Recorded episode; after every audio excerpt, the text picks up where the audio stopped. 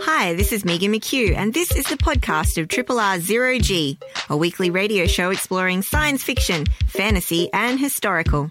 Zero G is broadcast live on Triple R from Melbourne, Australia every Monday. Hope you enjoy the podcast, and feel free to get in touch with us via our Facebook page or the Triple R website.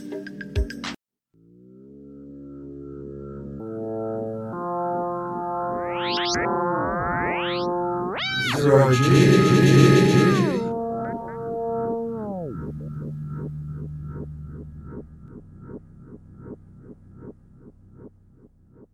G'day, welcome aboard the Starship Zero G science fiction, fantasy, and historical radio for episode number 1448, entitled I'm Chatman. I am Rob Jan, and our podcast title is Flash Podden. And apologies for not having the podcast up and running these past couple of shows as we're in the process of recruiting a new podcaster and I've not been able to tackle podding myself. Not enough batarangs in the utility belt at the moment. Ah, I can, of course, as an alternative, simply refer you to the audio on demand capability on the Free Triple R FM website, where you can simply click on any episode of Zero G to listen back to in all its, uh, well, its gory, with musical interludes as well as broadcast. Be afraid. Be very afraid. The podcast, because of copyright usage, does not include the musical tracks. Anyway, just go to rrr.org.au and find the Zero G show and follow the prompts if you dare. Now, our co host Megan McHugh is still undergoing screening against her being a shape shifting Skrull infiltrator. Some issues have been raised when she was questioned at the spaceport about whether she likes her sandwiches cut diagonally or straight across. Bread related queries aside, Megan should be back next week. Now, today, amongst other things, I'll be running alongside DC's new theatrical release movie, The Flash, which is out in cinemas at the moment. It's not doing as well box office wise as it might. Uh, in fact, it's doing rather poorly, and it's also being shouldered aside by the next big thing, the Indiana Jones movie. So you might, ironically, get your running shoes on if you want to catch up with it on the goes. So, what's it say in the Daily Planet sidebar about this fast moving feature? Well, it's directed by Argentinian filmmaker Andy Muschietti, whose debut horror feature 2013's Mama was executive produced by Guillermo del Toro after he was impressed by the short three minute film that the feature was based on. Muschietti has garnered a lot of cinema genre cred points with his sturdily horrific two part motion picture adaptation of Stephen King's It novel. And he's also been an executive producer on the Locke and Key fantasy series and serves in the same capacity aboard the Welcome to Derry streaming series. Now, that is a prequel to It and is not to be confused with the British teen comedy series Derry Girls, in spite of the coincidence that uh, Saoirse-Monica Jackson from that comedy show has a minor role in The Flash. What can I say? All things are possible in the multiverse. Now, here's the fifth director attached to The Flash. Um, he's also attached to a Netflix remake of werewolf cult classic The Howling. Good God. And a live action reboot of the anime Attack on Titan. Ooh, that will be huge, so to speak. He's also directing the Batman family movie, The Brave and the Bold. That's Batman's family, not yours. And various producing roles, including assorted Stephen King adaptations. Now, Christina Hodson is the scriptwriter for The Flash. We know her from uh, her script for Bumblebee, one of the better entries in the Transformer series, and that bar is pretty low generally. Yeah, she also uh, wrote Birds of Prey, the, well, what's the big subtitle for that? Birds of Prey and the Fantabulous Emancipation of One Harley Quinn, which I thought was a pretty good DC movie. I thoroughly enjoyed that. She was also the most recent screenwriter to script the notoriously unreleased Batgirl movie. And Christina Hodson is part of the writer's room for James Gunn's DCEU going forwards. Well, The Flash is the 13th DC movie, which stands for Detective Comics, don't you know? Which is to say, DC Extended Universe movie. Uh, technically took wobbly flight, did the franchise back in uh, 2013 with Zack Snyder's film Man of Steel. Although, since The Flash is a multiversal film which nostalgically reaches back into previous DC based media, it technically could be part of a. How do we put this one? DC EEM. DCEM. Well, it could be part of that. The DX, DC Extended Extended Multiverse.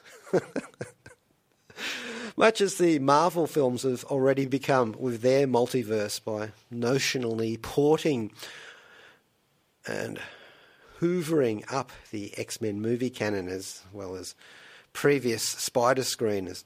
It's a curious flavour of the decade fan servicing phenomena, don't you think? This whole multiverse thing? It must look particularly odd to outsiders. I'd guess. I don't know. I'm on the inside, so it's hard to tell. Uh, wheels within wheels within wheels. And this is one of the existential complications of the Flash movie right there at the starting line. The speedster character, the Flash, finds that he can sprint so fast that he can cross over into other parallel universes and so can access other parts of the multiverse, including, as in the trailer, so not really a spoiler here, a world where Michael Keaton playing Bruce Wayne in The Dark Knight lives on in retirement in the Tim Burton kickstarted Batman 1980s timeline. You know, you can fairly judge a fan by which doctor in the Doctor Who universe they remembered most well or is their favourite. And you can also do the same thing with DC characters too. Of course, multiverses have been quite the thing recently. We've thoroughly explored on Zero G in our coverage of 2016's Doctor Strange and its recent sequel, The Multiverse of Madness. Avengers Endgame, which was based around that whole premise, and the Loki and Agents of S.H.I.E.L.D. live action and animated series, What If?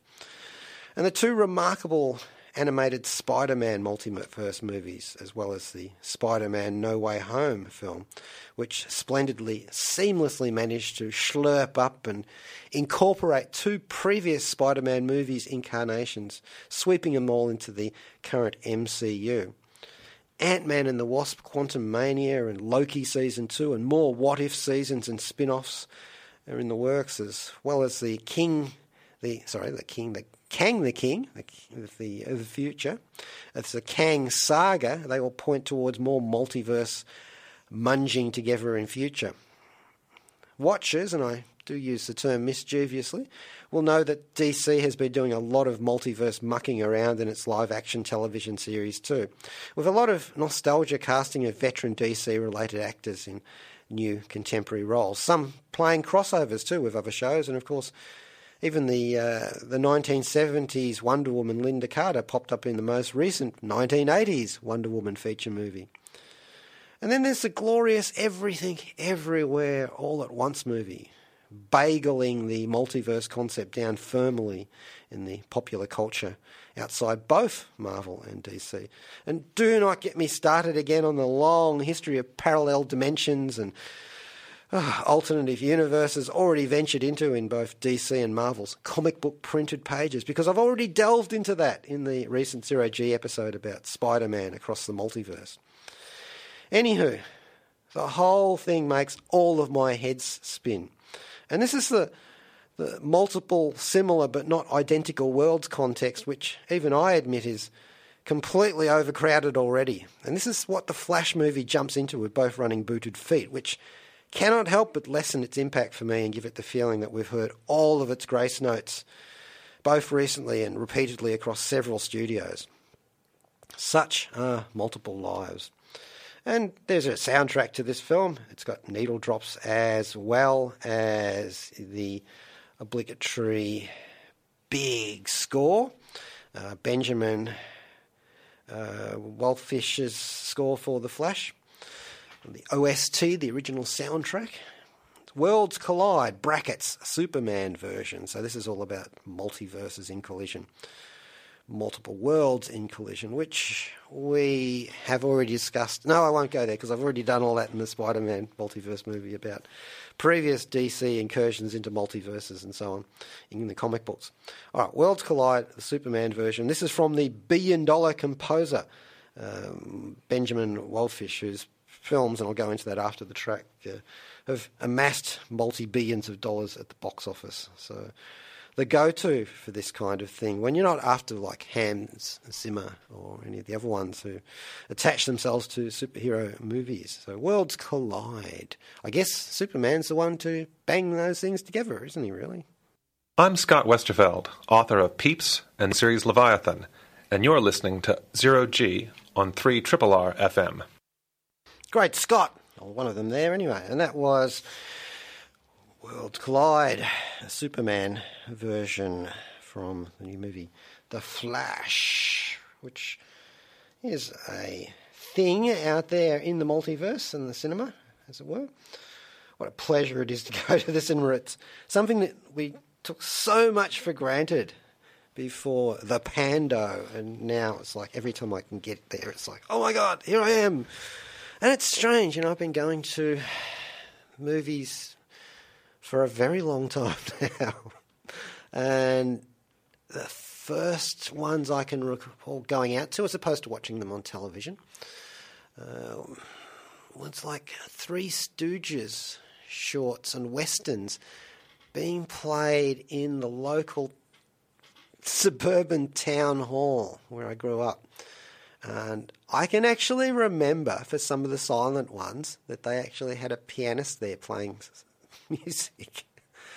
Not very good, but it seemed great to me. And I can remember sitting under pretty crappy metal chairs lying on the floor underneath them if it was a hot day and gazing up in wonder at the scratchy films being played in the local town hall, which is still there to this day, too. I don't know if they do anything like that anymore.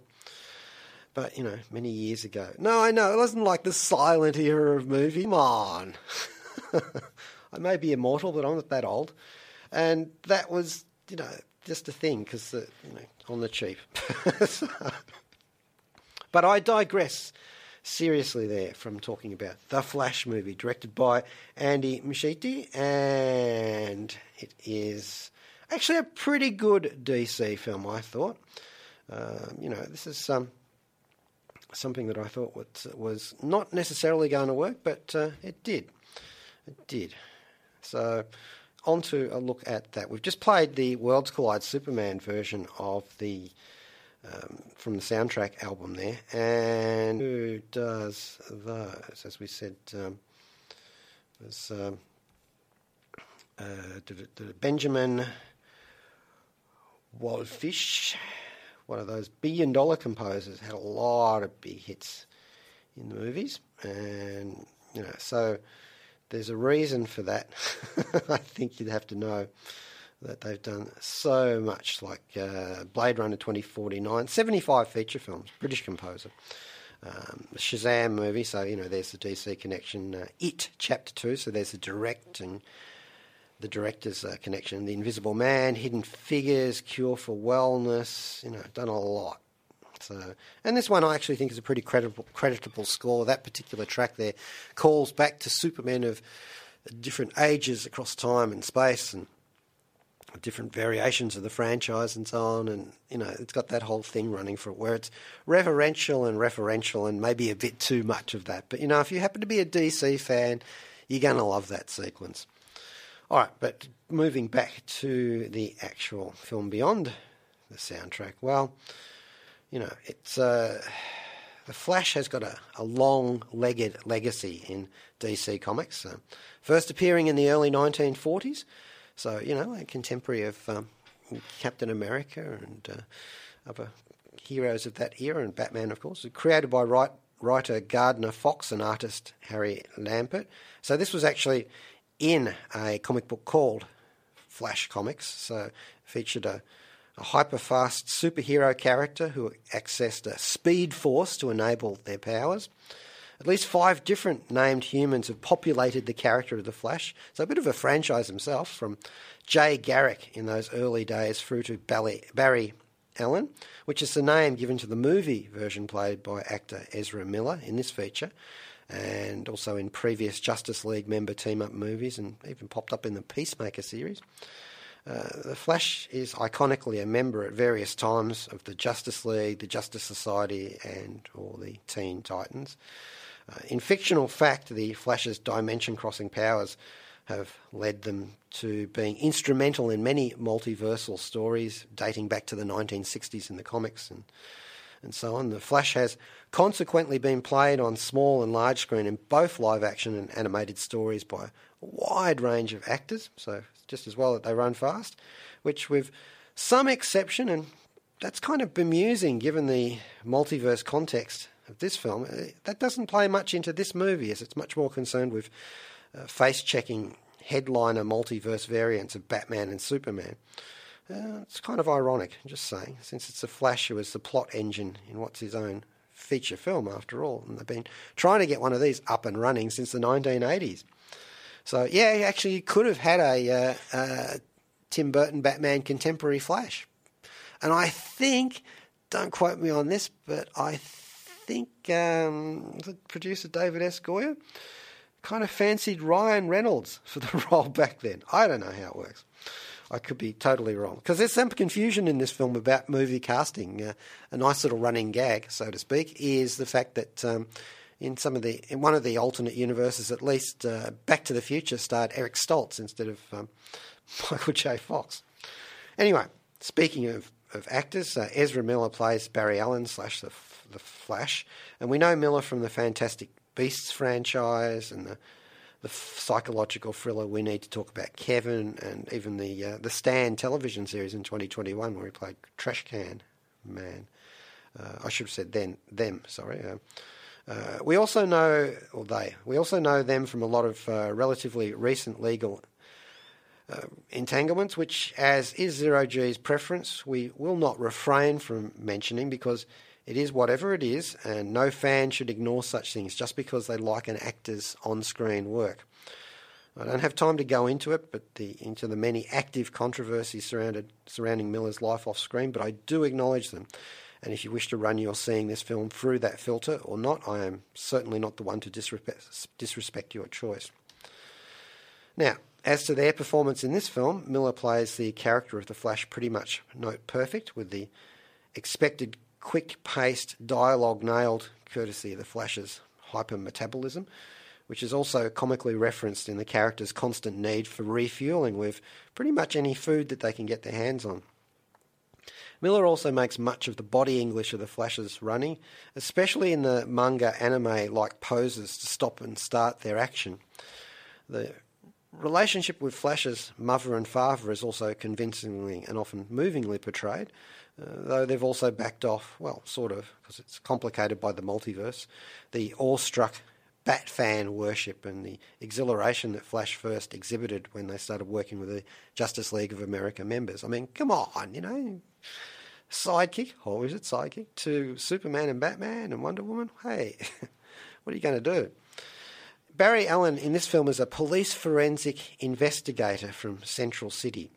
And they've already been through all these other Justice League events and so on, so they've chilled out a little bit about all that kind of thing. And actually, at the stage where they're a bit sick of being asked to tidy up at super speed after Batman and Wonder Woman and the others have all been through uh, some particular catastrophic crime scene or whatever. So I can I can actually get that. So there's a nice little human side to this Flash story that um, sometimes you miss in some of the bigger overblown superhero epics. But don't worry, there's plenty of spectacle in this one. So Miller also gets to play a couple of other parts in this, and you have to really believe that they have the same motivation as Bruce Wayne does for his parents, and and you do too, I suppose. But uh, you know, we do buy that. Miller sells that quite effectively in the film. So Miller's character ignores warnings from wiser heads, and there are always wiser heads in a comic book movie, and exploits their superpowers for personal gain, which is to say, they want to bring justice for which, well, they are in the Justice League, so you know why not? To a couple of past wrongs um, the flashes, which is to say Barry Allen's mother has been lost in a tragedy years ago, and in some respects, so has the Flash's father as well. So the Flash once discovering that they can cross between multiverses, decides to sort that out, to go back in time and put things to right. And you know, that never works out well. We've seen that so many times. And yet, The Flash and Barry Allen have seen Back to the Future. They should know how this works. You can't name check that movie without going into that and going, oh, maybe this is not such a great idea. But what are you going to do? And I often wonder if Tony Stark would have gone back to try and put his parents' unfortunate demise to rights if he'd had the chance to do that. Apart from, you know, saving the entire universe. But, you know, what can you do? All right, so Miller does a good job in this film and relates well to the other soups and capes and so on who appear in it. So, you know, cred points there where they're due. Other people in this, and one of the people who the Flash relates to is Sasha Calle playing Supergirl, which is to say Kara Zor-El. Again, all of this is in the trailer, so shouldn't be any spoiler to you. Um, uh, certainly won't be to most DC fans. now, this is um, a very, very strong Kryptonian. Kal-El, which is to say Superman's cousin, uh, a multiversal variant, and um, Calle is the uh, the first Latina actress to play Supergirl too, which is you know, about time, I would say. Uh, we know Calle, or at least some people would know, but I wouldn't, from The Young and the Restless from 2018 to 2021. So, you know, hundreds of episodes of that. But I think this is actually her feature film debut. I just caught myself speaking faster in sort of innocent uh, homage to the Flash in the film because he does that all the time. Clearly, I need to get myself a muesli bar or something like that or a Scooby snack. That would also help. Now, Sasha Calle uh, does a really good ro- job of playing Supergirl. Um, she's not given a whole lot to do beyond some of the superpowered things, but you know, it is a superhero movie. And as we have said before, oft on Zero G, you need to demonstrate the physical side of these characters because it's exactly like dance in a musical. It informs the characters, it drives the plot, and that's what it is for. It's a character all in itself, or a character trait at least. She's not given a whole lot to do, but she does bring a whole lot of justified anger to the role, which is quite appropriate given what is done to her during the course of this movie. We also, and I hope to see her in future um, DC EU movies, and that's quite likely going forwards because I know that there's a um, a Superwoman movie in, in the uh, in the works too. Uh, all of this sort of uh, floating there out there in a bit of limbo with the writer's strike. DC cannot catch a break, can they? Um, and I don't mean that with any disrespect at all to the entirely justified writer's strike. It's just that everything seems to be against them in their attempts to make up uh, a franchise that would uh, equal Marvel. And it's kind of they're one, as we said before, with the multiverse thing, they're always like one step behind. Uh, and given that they actually started out quite strongly back in the 1970s with DC movies, you kind of think, oh, ah, this is so sad. And it's frustrating too. I'm not entirely in the DC box as a comic book genre fan, uh, but I have enjoyed the adventures of many of these heroes in comic books and so on over the years. So it's sad.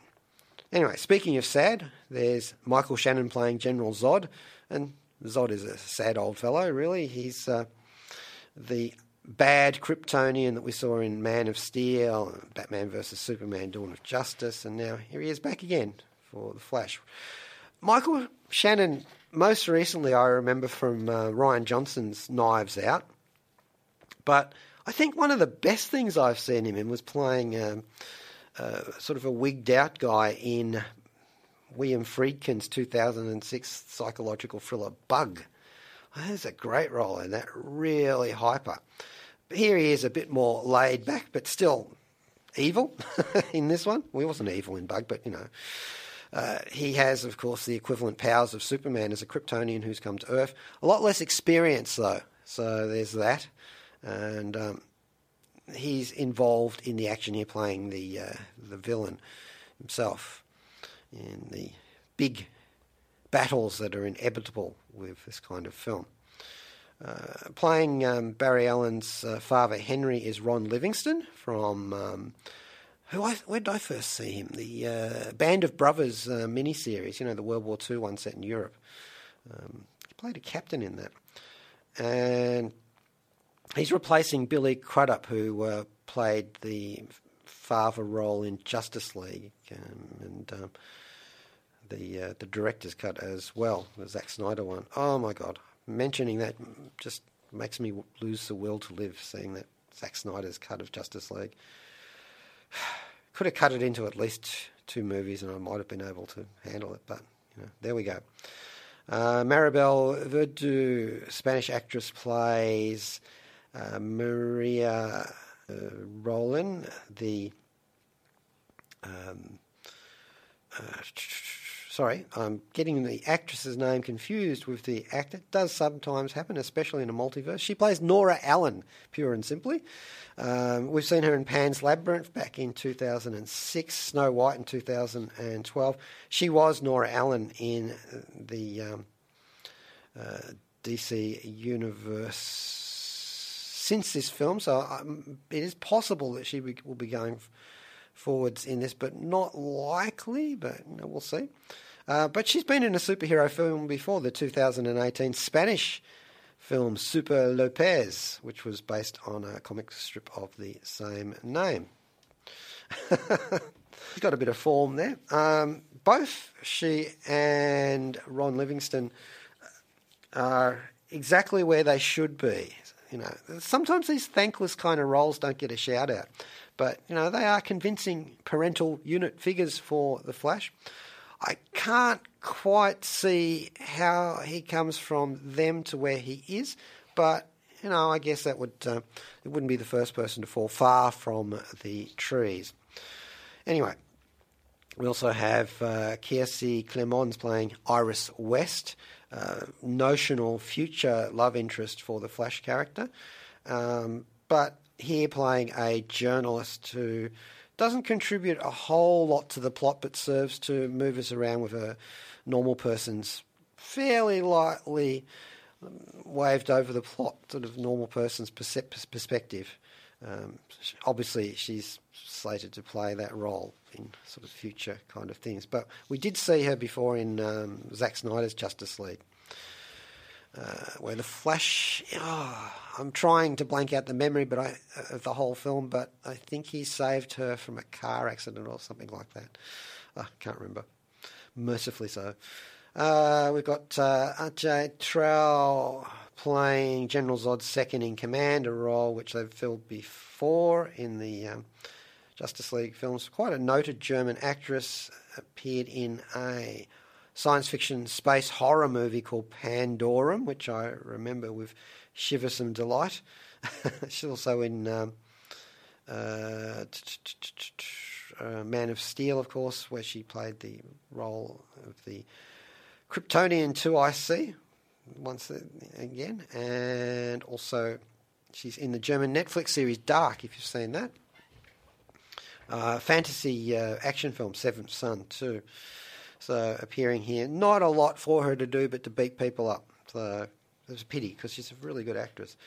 Uh, Michael Keaton, of course, as you all know from the trailer, gets nuts in this film playing Bruce Wayne and Batman, who still clearly is doing all his bat exercises along the way.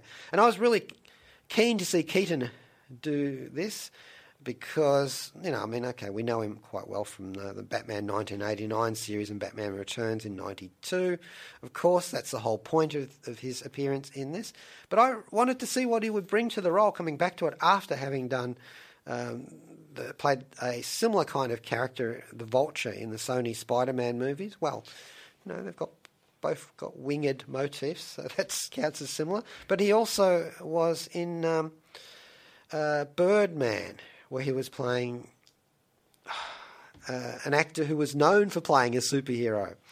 Uh, you know, that 2014 sort of black comedy drama film, uh, Alejandro Inarritu's film. And that was a great performance in that. So I wanted to see what he would bring from those to this because it's kind of an extension of, the, uh, of his role. And he does do exactly what I thought he might do, with a few surprises thrown in there. You know, this is like the, the uh, not quite over the hill Batman, uh, seen it all, done it all, being brought back into the action hero fold by a coincidence of not exactly timing, but uh, of uh, themes. You know, I mean, you know, Bruce Wayne lost his parents, and uh, uh and Barry Allen has essentially lost his too. So we've got that similarity of collision. And so before you can say Martha, no, that doesn't happen in this film.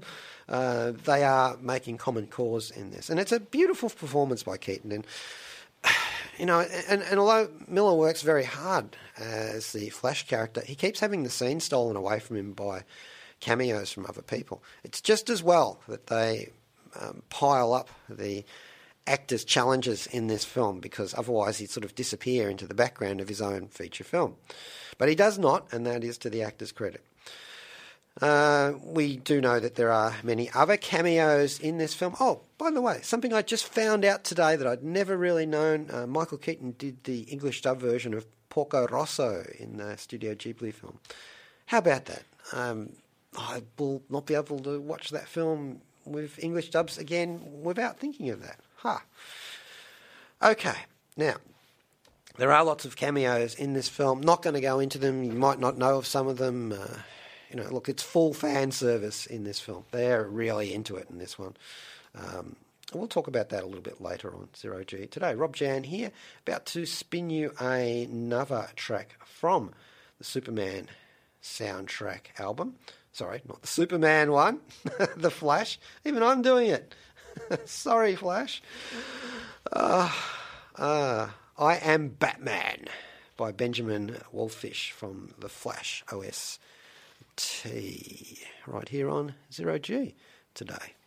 Hi, this is Scott Bakula. Welcome aboard Zero G on Free Triple R FM.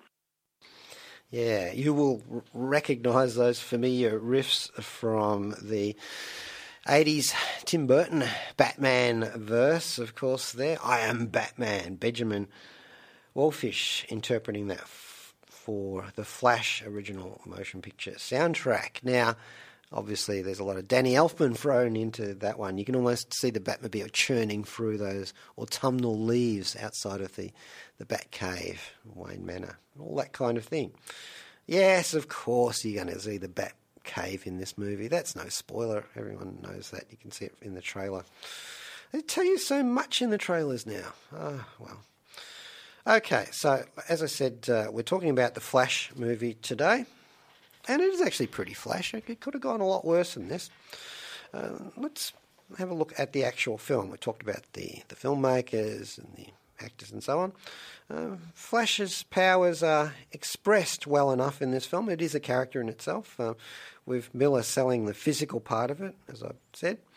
Uh, the quantum tunneling or phasing through walls that the Flash can do quite effectively, and the multi dimensional aspect is also pretty cool. Although that's where the CGI special effects get a bit overblown.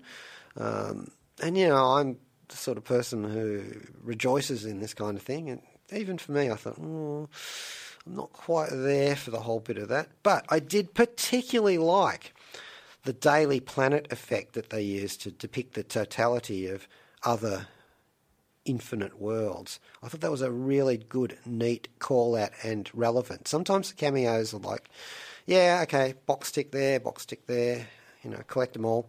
But that, I liked that because that was thematically appropriate for this film. Um, I did like a baby rescue scene with the Flash that's just as a uh, it's a tad sillier fun than the very cool depictions of the speedster Quicksilver in the X Men films, and uh, in the MCU as well. I thought that was really nicely done and a great way to uh, set things up in the film without having to explain it all. Although we were talking about Back to the Future before, and is it a commonality that um, all time travel things have to have something to do with lightning? I don't know. How many gigavolts do we need for that? Now, is this more than the sum of the parts of other movies and television shows name dropped in it?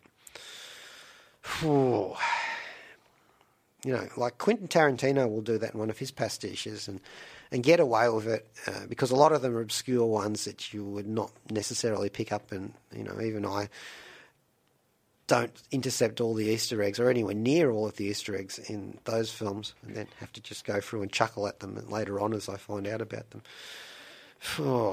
Is it more than sum of other movies' parts? Well, look, there's a star turn of Tobey Maguire and Andrew Garfield's Spider Man interacting with Tom Holland's Warcrawler in Spider Man No Way Home. That's kind of the gold standard for me. But here, Miller's Flash and one other character do achieve something close to that with Michael Keaton's Batman. It's not as complex or as on screen as much or as inflected, but you know, you can fairly judge a fan by where they react to the call outs of previous Justice Leaguers. And, you know, when Keaton appears and uh, they'll, they'll, ramp that up, um, it did thrill me and I, thought that was worthwhile to see. Um, I don't know if it was worth all the money they spent on this film because they spent bucket loads on it. Um, but, you know, that requisite thrill does happen to me a couple of times. And the other times it was mostly just, oh, cool, or huh? And I, I, do appreciate the way the origin story of Flash's powers are deftly folded into this film. So we've not really had that before in these DC films for that character. If only this film was set within a fully functional DC film franchise, it would kick in a lot of ways. And, you know, we have been talking about the multiversal glut, so that all the plot points in this feel like strong echoes which is kind of thematically ironic when talking about multiverses. Um, but there's a particular type of prison that appears in this that we've seen so often in several genre productions relatively recently. It's just like same, same, and I'm thinking, oh yeah, okay, once again. Um, the costuming was great fun in this film. Um, you know, Alexander Byrne doing that, working in consultation with Bob Ringwood, who was, I think, uh, Tim Burton's um, costumer for the Batman 80s films. Several nice takes on updating what is clearly iconic and collectible in Funko Pops or action figure garb. Uh, the super suit was very, very cool. Um, I think uh, Calle wears that exceptionally well. Um, the assorted Cape Crusader kit is notably less tactical than the contemporary ones that we're used to. Um, I thought that was all great. All those aspects, you know, um, the Batcave, um, all of the gadgets, that kind of thing, all terrific, you know. And I'm I almost I don't take them for granted because there's a lot of hard work put into this by all of the other thousands of people who work on one of these big major motion pictures, which is actually measures up to being a, a kind of an epic in its own way, even though it's like a secondary kind of Justice League character. Oh, I don't know.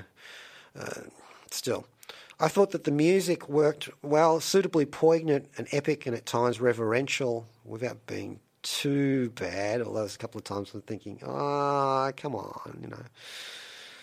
Look, as an exercise in reprocessing the tailings of their own intellectual property minds, they could have gone way worse with this film. It does function as a soft reboot now that James Gunn is taking over like the uh, the franchise running for DC, which is something that they've really needed all along. You know, they need a Kevin Feige sort of character, uh, someone steeped in the lore and who loves the characters.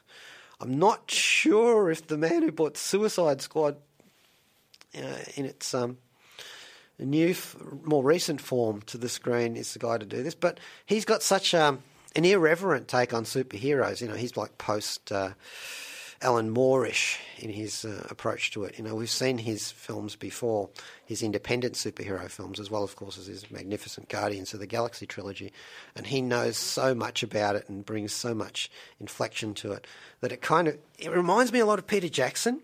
Uh, you know, Peter Jackson's got that that gore-soaked um, independent film career before the Lord of the Rings and so on, um, and occasionally that sort of shows through into those films. So I think Gunny sort of stuff does the same thing um, in its own way, and I think that's all to the good.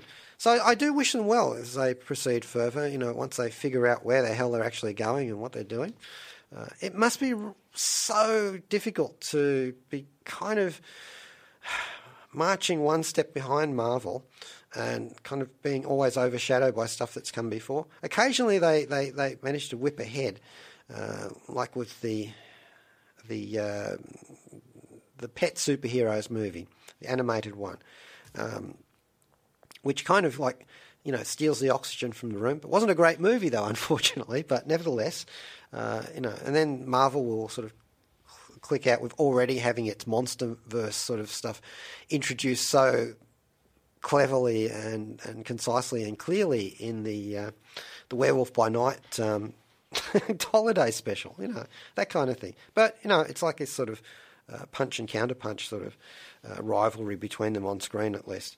Um, no, I, I, don't agree with The Rock, who says that he thinks that um, a Marvel DC crossover on screen would be a great idea. Not at this stage. I, I, can't see how that would work quite well. Although I have read very many uh, good Marvel DC crossovers in the day. Marvel um, Avengers versus the Justice League in DC comic books in particular. Great stuff, great fun. But you know, is that all going f- too far away for people in the mainstream? I don't know. I can't tell because I'm too steeped in this stuff, marinated in it. Uh, it leads to origins for superheroes. For me, it just means I'm doing zero G today on the show. That's it. All right. Well, in terms of yeah, nah, maybe for the Flash. Ooh, I'll, I'm going to mull that over a little bit. And right now, we, played you um, I Am Batman and uh, Worlds Collide, the Superman Man version from the um, from the soundtrack. Uh, we're going to go with Superman here. Benjamin Wallfisch doing a riff upon that famous character. Not Helen Slater playing her this time, but nevertheless, a very good interpretation of Supergirl.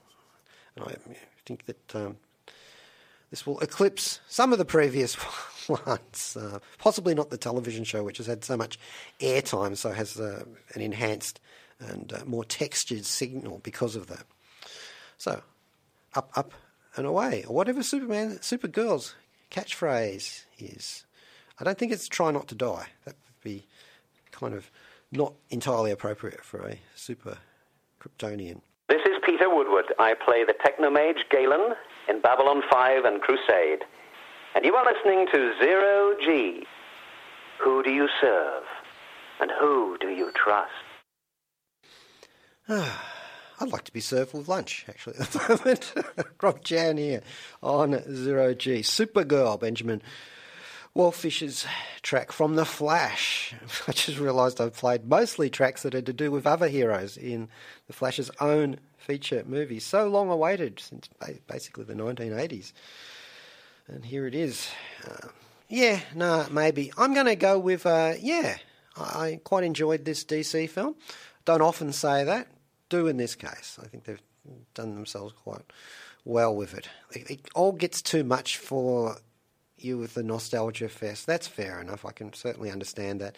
If you feel like you've seen it all before in so many different Marvel productions across m- movies and live action and animated and television shows, you're probably right. You know, but we'll give them their moment in the yellow sun in the sky because you know Supergirl and Superman, after all, are solar powered. All right. What about is it about multiverses at the moment? Um, you know, it's just such a, a big thing everywhere, all at once. Why the multiverse? Do we want a world without COVID? And did they ever deal with COVID in the MCU? It doesn't seem to have occurred there. Maybe there weren't enough people after the uh, the snap during the blip to spread it. Maybe we want a universe where Hillary Clinton was US president. And we didn't switch to bizarro world like we did. Or maybe Al Gore could have been president at some stage and we'd have gotten more traction on climate change. These alternative counterfactuals are to be longed for, I have to say myself. I would uh, rather favour them. Can I jump timelines? How do I do that? I don't know if running fast enough will do it for me. Maybe if I get on a bicycle and do it. Why is there no bicycle man? Why is there no superhero who rides a bicycle a lot? Well, okay, that's left to the kids in 1980s movies, bicycles and walkie-talkies. That's it. And in retro productions, uh, Stranger Things and uh, the uh, the Paper Girls and so on. Ah, well. All right, so you know, alternative universes. I have been watching lots and lots and lots of stuff at the moment. A quick riff through them before I track. Star Trek Strange New World Season 2, Paramount Plus. They're in the second season, following up the cliffhanger of number one, the executive officer of the Enterprise being outed as being genetically engineered, which is something of a problem in the United Federation of Planets since they went through the eugenic wars. And speaking of which, uh, Lieutenant Noonien Singh goes back in time to 21st century Earth. Is she going to hang out with Khan or what? Uh, there's a visit with the Klingons in one of the episodes that revises their look in a retro way from the extremes of Discovery. Lots of good fun. And Star Trek Strange New Worlds continues to be a very solid entry in the Star Trek saga. I've also been watching, as mentioned last week, Deadloch, the outrageous Tasmanian Yeah Noir on Amazon Prime. Uh, it's already a tour de force great comedy about mismatched detectives, but the LGBTQI aspect makes for some welcome riffs on the standard background character tropes and motivations. And it's also a cracking good mystery that still has me guessing very late in the series. It's unusual. Great to watch. Deadloch. Not safe for work, though, in terms of the language used. Also, Netflix has Nimona, an excellent animated science fantasy film, which I'm going to talk about next week. Uh, re- rescued after Disney shut down the parent production company after it acquired 20th Century Fox. Uh, there's a shapeshifter and a knight, that's K N I G H T, who would normally be pledged to destroy the shapeshifter. They team up. There's some signature cool animation and cutting edge characters. It also features a, a same sex couple and a lot of unforced being seen themes about being different. It's highly recommended, a great watch. Also, The Walking Dead, Dead City, is now on Stan. Negan and Maggie team up in New York City, which is about as awful a place as you can imagine, as it was the epicenter of the zombie plague in that world. They blew the tunnels and bridges to quarantine it there, and that worked as well as you would expect. It's now Walker Central. The tension between Mags and Negan is always going to be where it is. I mean, you know, what Negan did to the father of her son, you know, well, pretty awful stuff. And also the procedural of how there are any survivors at all in the dead city. It's quite interesting. Secret Invasion on Disney Plus is settling into a quite personalised spy fi reflection upon an ageing Nick Fury, having to deal with his failure to fulfil his promise to the Skrull refugees who sought sanctuary on Earth in the Captain Marvel film. Not as up to the challenge as he used to be as Nick Fury, but Sam Jackson's take on the character and Olivia Colman as a British espionage competitor and Sam's interaction with Ben Mendelsohn as Talos the Skrull, all beautiful stuff to watch. A little bit slower pace than I thought it would be, but it picks up as it goes along. So that's Secret Invasion on Disney Plus. And that's about it for Zero G today. And we'll go out with a track from, again, from the, uh, the soundtrack. Well, kind of. It's one of the needle drops in it. And it's uh, a song by Rosalia. Um, it's, uh, oh, I'm going to butcher this because I can't work at it it's too long. C two Superieris Companero. And there's actually, if you can read the English language um, translation of this, it's got a lot of stuff about um, leagues, as in Justice Leagues maybe, and lanterns, as in Green Lanterns, and so on. Uh, but a great track, and I thought it was uh, very poignant. And it is um, uh, one of the tracks on uh, one of her albums, uh, more about which I can tell you in a second. Yes, it's from uh, her album Los Angeles. And that will take us out to Joe Brunatic with Astral Glamour. Joe's superpower of his own is the most laid back but absorbing show that you can listen to on a Monday afternoon. Because Zero G will just jangle you, you know that. All right, off we go to infinity and beyond, and with great power comes no responsibility whatsoever on Zero G. G'day, this is Rob Jan. Thanks for listening to the podcast of Triple R's Zero G, a weekly radio show exploring science fiction, fantasy, and historical. Zero G is broadcast live on Triple R from Melbourne, Australia every Monday. Hope you enjoy the podcast and feel free to get in touch with us via our Facebook page or the Triple R website.